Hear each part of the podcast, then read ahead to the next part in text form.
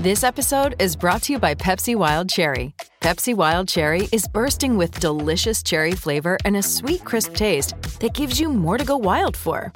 Getting wild may look different these days, but whether it's opting for a solo Friday binge watch or a big night out, everyone can indulge in their wild side with Pepsi Wild Cherry, also available in Zero Sugar.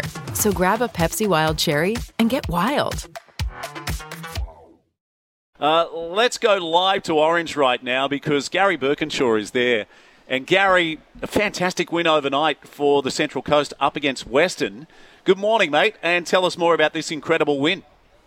Yeah, good morning, Steve. Good morning, Rich. Uh, mate, fantastic uh, day up here at Orange yesterday. We uh, were here for the Opens Country Championships for the men, and we played the host Western Zone in the day-night game at Wade Park, and Um, Western Zone won the toss. They batted and got bowled out for one hundred ninety-five, which is a really good effort given the fact that they were none for seventy-nine off seventeen overs. So our spinners did a really good job in the middle with Brock Hardy, Chris Archer and Connor Haddo, and also Tom Owen, all restricting and taking some wickets. But then with the bat, it was a really good performance. We passed them in the thirty-third over, only two wickets down. So it was a big win. Jake Hardy got ninety-four and Brett Russell sixty-three not out. And they, they put on a one hundred thirty run partnership to ensure that that we got the, a very, very comfortable win.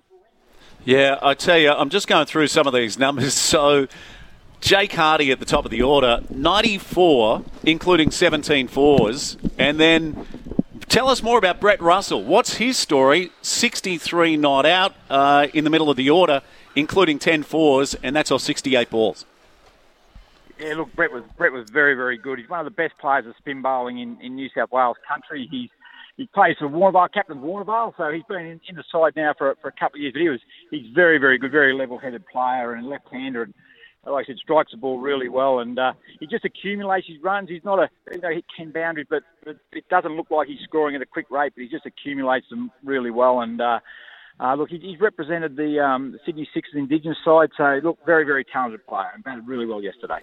Gee, that's a great run chase, isn't it? So we finished three for one ninety-six to get the chocolates. Butts? Oh, I wanted to touch on it away from the local stuff, but uh, the Australians in the one-dayer, Burko, and uh, what a performance it was. A three nil clean sweep to them, but uh, that last game, the Aussies uh, absolutely on fire. Dave Warner, Trevor Head, uh, getting the second highest partnership uh, in a one-dayer for the Australians, two hundred sixty odd. A great performance from them, and Um, what do you think, mate? Was it a case where the uh, English had a hangover from the T twenty World Cup? Oh, without a doubt. You know, I think you just looked at looked at England's bases. You know, I don't think they really wanted to be there, especially when the pressure the pressure was applied. I think that they just really, um, you know, they, they were tired. They, they they celebrated pretty well after the T twenty. But, but full credit to Australia, they, they capitalised and, and they had to come out and do that after their disappointing T twenty performance. And fantastic to see Travis Head come out there. Yeah, Aaron Finch retired, so he's now stepped into that uh, spot on permanent, definitely on a full-time basis. And, and it's quite amazing is that, that, that the short time that him and uh, Dave Warner have been opening the batting, I think they've done about seventeen or eighteen times now. They actually average eighty as an opening opening pair, so they batted really well. But you talk about that Melbourne game, though, Butts, it was quite all right. We've, we've hit three hundred sixty, and then when it's our turn to come out and bowl, they couldn't put bat on it. Uh, the ball was seaming around everywhere, so our bowls were on song as well. But I wouldn't read too much into that because England were, England were halfway on the play and playing home, I believe. Yeah, and one of the big talking points too was, I mean, this is what happens when you've got saturation cricket. I think there was about, someone said there was about two thousand fans there. We'll talk about that in just a few moments. Oh, yeah. Because, Birko, you're back underway in twenty-three minutes. What are you expecting this morning from Riverina?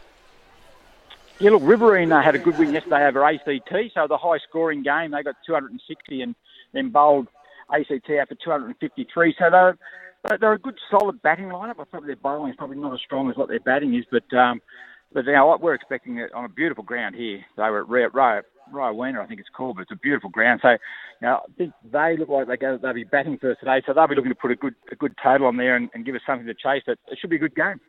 What will you be saying to the boys, and will there be any changes to your lineup? No, we've only got the bare twelve, so so they'll be just they'll be the same same as, as yesterday. Where I think uh, our our spinners through the middle will be, be critical. If uh, if Scott Birkenshaw and Alex Patterson get, can get a couple of wickets early, I think that'll set us up nicely because our, our spinners are very very hard to play. We've got four four spinners, three of them are left arm, and uh, they, they bowl really well in tandem, and, uh, and and certainly put plenty of pressure on the opposition batsmen through the middle order. Good yeah. line, good line and length. Good line and length. Is exactly. that the key? That is a very, very good view. That is that is excellent advice, and I think there that goes go. very well. I'll, I'll, I'm going to pass that on to them. Simple but effective, mate. Yep, good line in that. See, yep, Birko, when you're not on the show, this is what we get. Mate, not a lot. Mate, he's very seamless. He just like, he just moves straight back in like he hasn't been away. Beautiful. Love his, love his work. Hey, uh, Birko, Butts and I have both been involved in coaching our sons.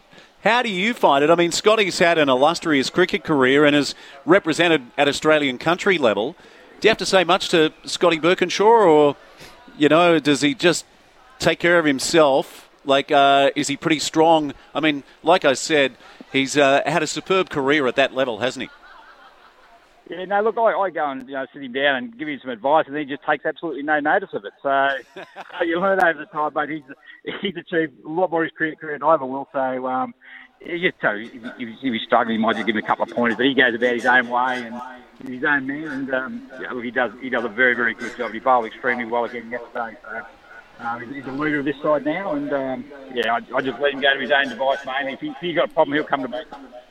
Burko, the uh, Aussies take on the West Indies in the Test Series. Um, I can't imagine it'd be too much uh, opposition for the Aussies. Uh, the Windies are far cry from where they were uh, many decades ago, but uh, how do you see it playing out for the Australians uh, in relation to that series? Yeah, I think I tend to agree with you. I think you know, I think that the Windies are, you know, they're, they're an average Test side at the moment. Very, very, pretty strong at home. They get good results at home, but when they travel away, they probably don't have the same success. And the Australia Test team at the moment is very, very settled. Uh, I think the bowling will create a bit of problem. I think they're playing in Perth, and I think they've got a day-nighter in Adelaide. So I think that they will be under pressure in both those games from our, our pace attack. So I think we should win uh, win those Tests quite comfortably, I would have thought.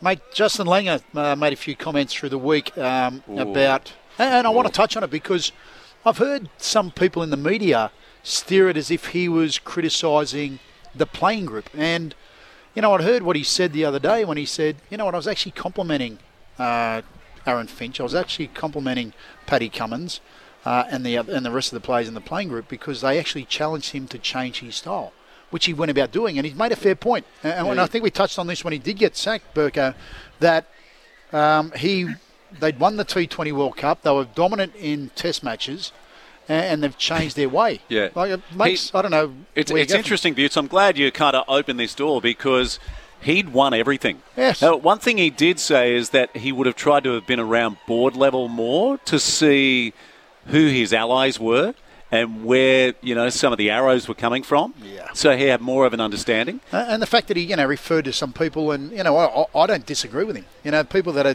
you know, backstabbing him or, you know. Uh, do you find it interesting Cricket Australia have weighed into it? Yeah, one hundred percent. The C E O has stood up and whatever else. And I just go, you know what, this is, you know, this is a guy who has got every right to feel hard done by. You know, maybe his coaching style may not have suited the playing group.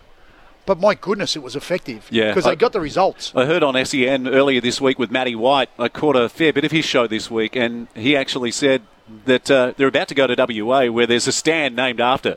Yes, correct. Justin Langer. Well, what, what are your thoughts, Burko? You're at the coalface. Yeah. Yeah, look, yeah, it was, it was quite interesting. I, I sort of agree with what Butts said. I don't think he said too much wrong. I, yeah, I think they sensationalised the comments that he actually made. But I, I think that he was having a go when they, they headlined Coward. I, I think it was more around the media part. I think the media were coming out. He was. It's more like having a crack at the media. By they, they were putting, they were putting rumours or stories in the in the article. They weren't naming any people. So yes. They said, "Oh yeah, yeah, we're hearing, we're hearing our sources are telling us this, this, and this," and they weren't naming him. Right. Well, he's saying, look, he appreciates feedback from Cummins. He told he told Finch that you know, he appreciated feedback from him and Tim Payne and everything like that. So I think. I think that, that what he said wasn't that bad, but I, I'm like you though. I, Cricket Australia, Cricket Australia, you know, getting involved in the discussion. I think I was very, very surprised about that. I, I, I'm not sure that there was any need for them to, to get involved. And and look, yeah, they, they gave him a one-year contract at the end of the end, at the end of the day. Um, he, he certainly his style certainly did did upset a few of the players. He's very hard, you know, he's a very hard taskmaster and. And but you know, for what he achieved, then offering just a one-year contract, I thought was, was very poor. We spoke about that at the time. Yep. But you know, the writing was on the wall for him. Uh, Gary, it's the Badger here. How are you going?